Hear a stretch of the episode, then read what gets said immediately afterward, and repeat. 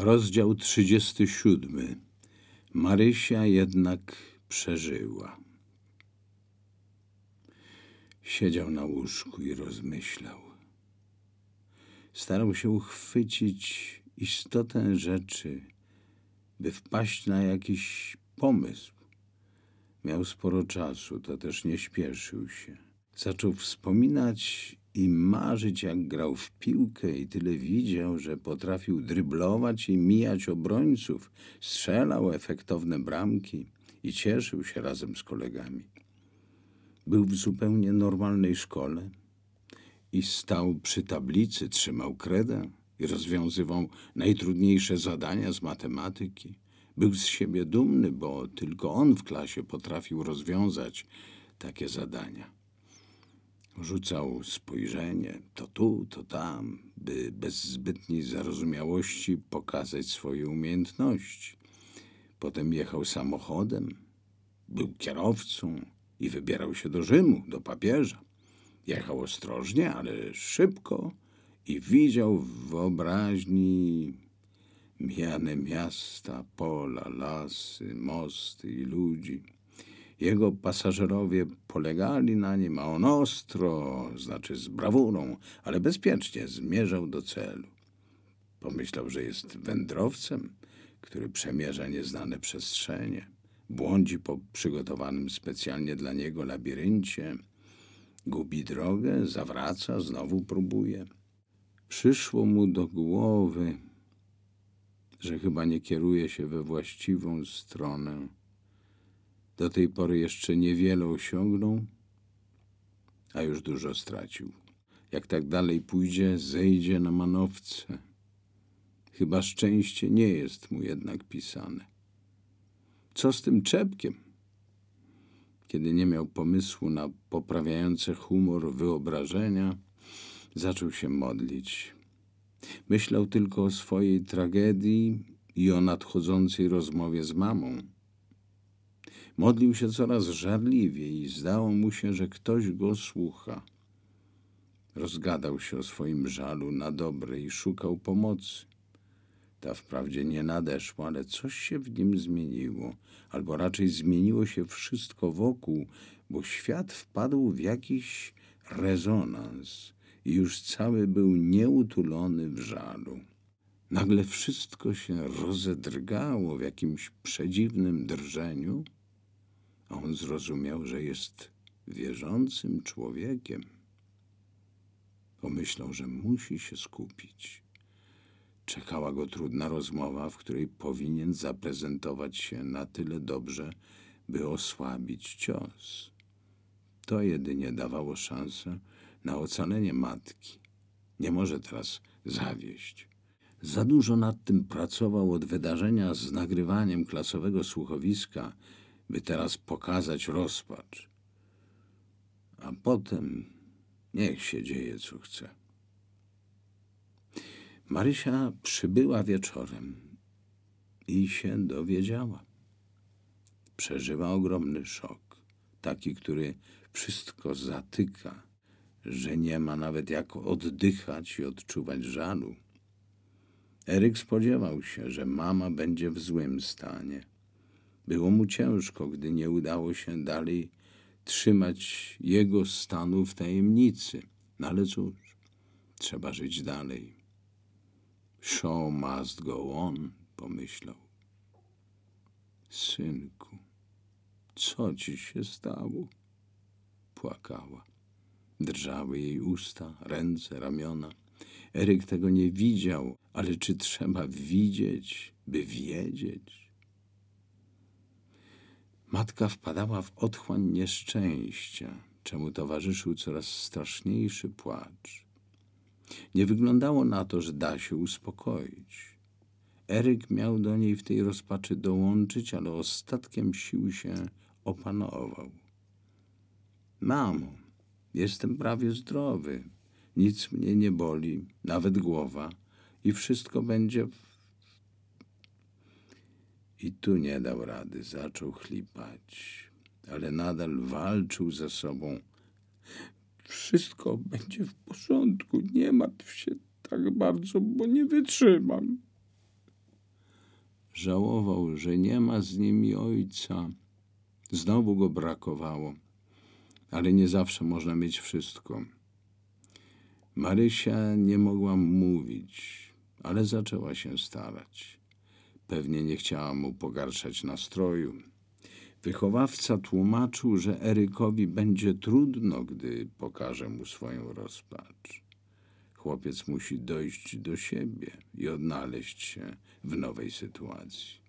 Trzeba teraz skupić się na rehabilitacji, by nie dopuścić do zbyt dużych strat. Wyraził też nadzieję, że może lekarze coś wskórają. Tym bardziej trzeba postępować rozsądnie. Marysia była załamana, ale wiedziała, że syn wymaga wsparcia, a nie pustych łez. Walczyła, by nie okazywać załamania, ale na razie nic z tego nie wychodziło. Płakała i płakała, a Eryk gadał bez ładu i składu, byle tylko została. Odchodził od zmysłów na myśl, że może z mamą być tak, jak zapowiedziała. Bał się, że to, co się dzieje teraz, to tylko wstęp do zapowiedzianego nieszczęścia. Mylił się. Mama powoli uspokajała się. On też. Zaczęli pocieszać się nawzajem i postanowili zaczekać na efekty starań lekarzy. Ci robili co tylko się dało. Były męczące kroplówki, zastrzyki, lekarstwa, badania, ćwiczenia i wiele różnych medycznych tortur, ale widzenie nie wracało. Po tygodniu lekarz prowadzący, sądząc, że Eryk śpi, ogłosił wychowawcy werdykt. Sytuacja nie jest dobra. Może jeszcze jest jakaś szansa, ale specjalnie bym na nią nie liczył. Zrobimy wszystko, co w naszej mocy, ale innych metod niż te, które stosujemy, nie mamy. Te niestety nie usuwają konsekwencji wylewu. Eryk słuchał i jeszcze bardziej udawał, że śpi. Swoją reakcję na te hiobowe wieści postanowił odłożyć na później. No widzi pan, ten wypadek mógł być niegroźny i to nas najbardziej martwi. Gdybyście go dopilnowali i zjawili się wcześniej, to mielibyśmy zupełnie inną sytuację. Teraz jest już za późno. Nie uzyskamy takiego efektu, jakbyśmy mogli. W jego oczach po tak długim czasie nie chce się naprawiać prawie nic. Wylew to wylew. Pozostawia po sobie skrzepy, które degradują między innymi siatkówkę. Nie ma jak tego pozbierać i nakłonić do życia. E, czy jest pan pewny, że były szanse, gdybyśmy przyjechali od razu? Oczywiście. Może nie stuprocentowe, ale w zasadzie stu procent nie ma się nigdy. Szanse w tamtym momencie byłyby wyraźnie duże. O Boże. Sam zdecydował, że ukryje swój stan i udawał, że nic się nie stało. Bardzo starannie udawał, że widzi. I to nawet jakby lepiej niż przed wypadkiem. A od razu nie widział?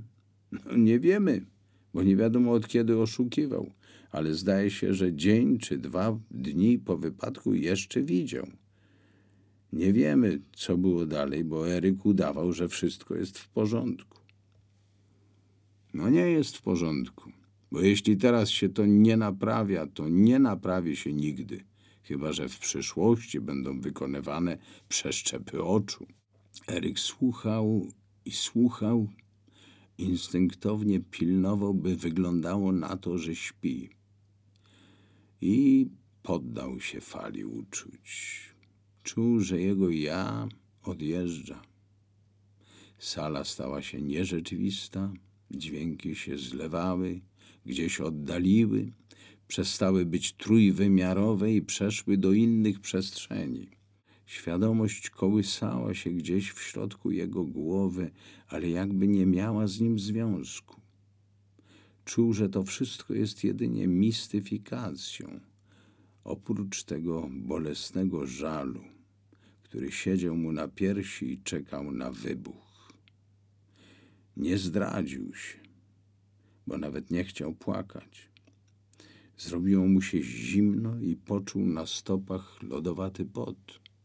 Serce jakby zamierało, bo właśnie teraz dowiedział się czegoś, czego nikt przed nim ani nikt po nim wiedzieć by nie chciał.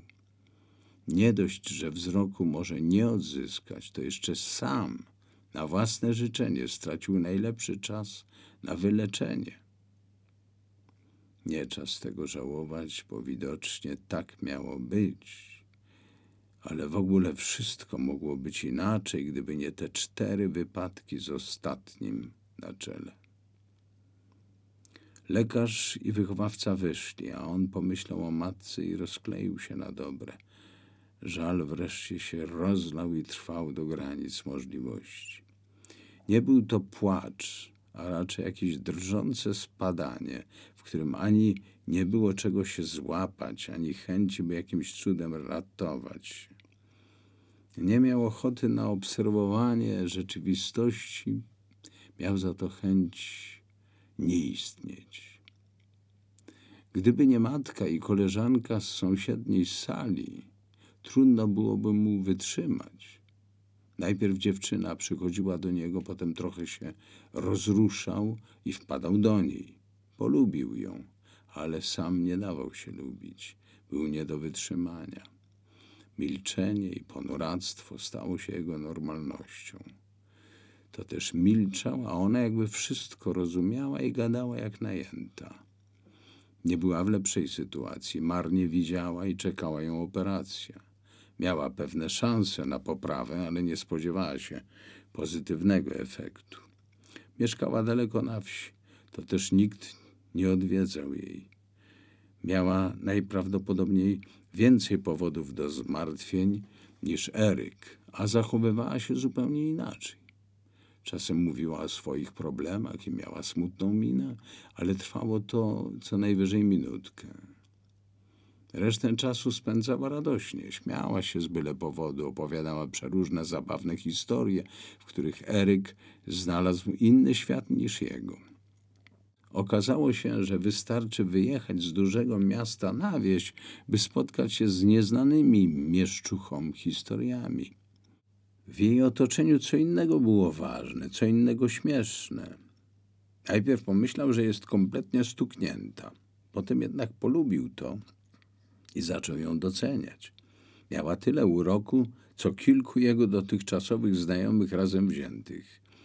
Sam nie miał przy niej szans. Cieszyło ją wszystko. Nieudolne kolacyjne kanapki, kiedy indziej zupełnie okropna szpitalna zupa. On był niezadowolony, a ona się śmiała, że ktoś mógł zrobić coś tak okropnego. On nie jadł tego, co było niesmaczne, ona porównywała to ze swoją domową dietą i mówiła, że da się wytrzymać, a jest przynajmniej śmiesznie. Lubił ją coraz bardziej i któregoś dnia przedstawił ją mamie. Ucieszyło ją to. Pomyślała, że Eryk wraca do zdrowia, skoro zainteresował się czymś innym niż swoim stanem. Tym bardziej, że zwrócił uwagę na tę koleżankę. Niestety nie była to prawda. Dla Eryka to jedynie chwilowa ucieczka od myśli o wzroku.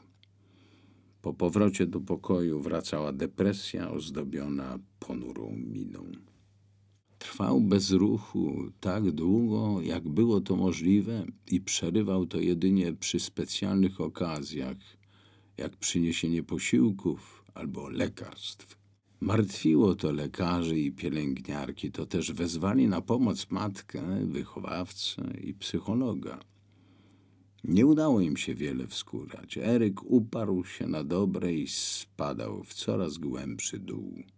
Wychowawca przywiózł do szpitala kolegów z klasy, którzy starali się jak mogli, by ożywić go choć troszkę, ale okazało się to i dla nich za trudne. Zobaczyli jego koleżankę w akcji i mieli nadzieję, że Eryk radzi sobie lepiej niż oni. Łudzili się. Niestety, nawet ta nowa przyjaźń go nie ożywiała. Zauważyli, że potrafi się obudzić jedynie na chwilę i wraca do stanu letargu.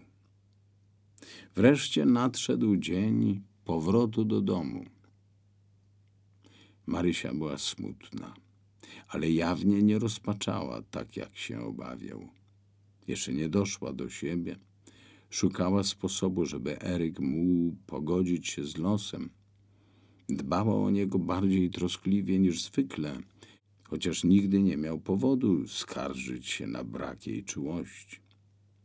Teraz dostawał na obiady wyłącznie to, o co prosił. Matka czytała mu książki, bo widziała, że sam nie zabierze się do czytania. Nie był w stanie się do tego zmusić. Miał trudności ze skupieniem uwagi. Zdawał sobie sprawę z tego, że jego myśli mają początek, ale często gubią zakończenie. Był jakiś rozdarty, zagubiony jak sam myślał, nadawał się do kapitalnego remontu.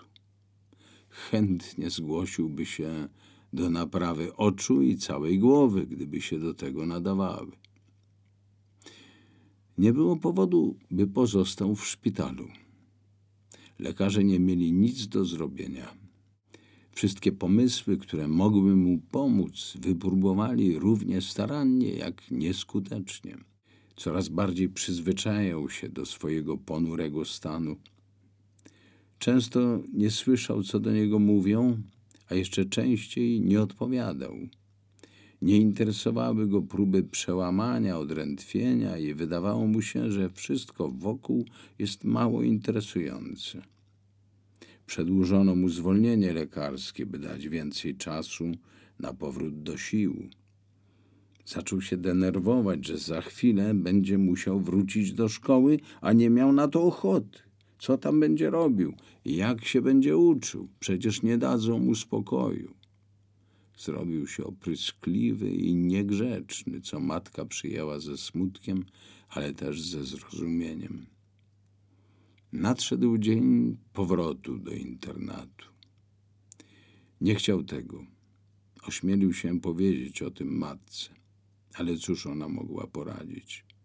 Rozumiała go, ale uważała, że może w szkole depresja jakoś minie.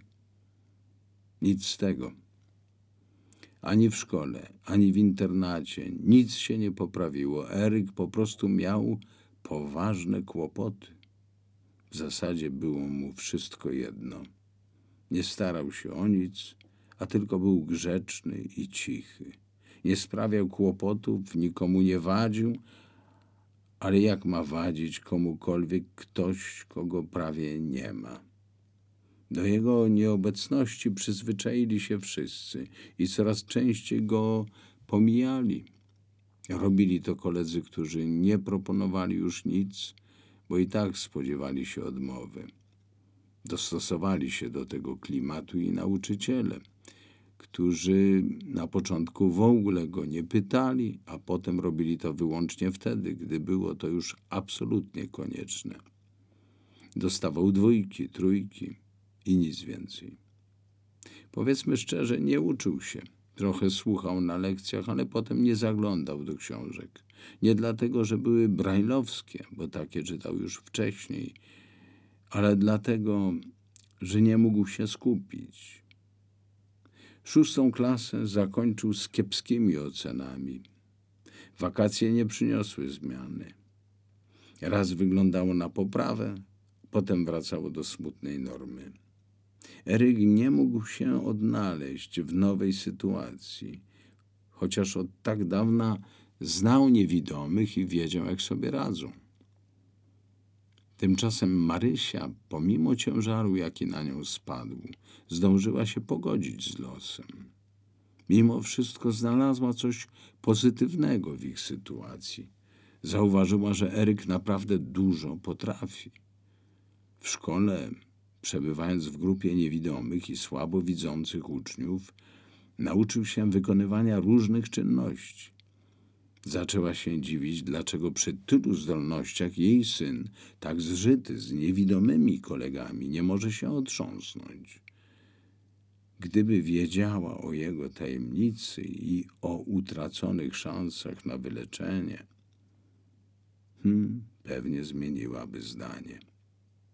Na swoje szczęście żyła w nieświadomości, nie znając tej tajemnicy i czekała na jego uśmiech, jak kiedyś. Do końca wakacji nie doczekała się. i chociaż była z nim bardzo związana, z niejaką ulgą odwiozła go do internatu. Wychowawca przedstawił grupie historię wypadku Eryka i jego konsekwencje. Tłumaczył, czego nie wolno robić, a mianowicie ryzykować utraty wzroku przy okazji jakichkolwiek sporów. Co jednak da się wytłumaczyć takiej młodzieży? Posłuchali, pokiwali głowami, wyrazili zdziwienie i żal, obiecali pomoc i specjalną troskę, a potem utonęli w swoich sprawach. Takie jest życie. Eryk przeczekał dwa miesiące i był o krok od prawdziwej klęski. Jeszcze trochę, a zmarnowałby kolejny rok. Ile strat może przypadać na jednego chłopca w wieku trzynastu lat? Czy może nieść na swoich barkach taką klęskę i podźwignąć się następnego ranka? W końcu to był już czwarty jego wypadek.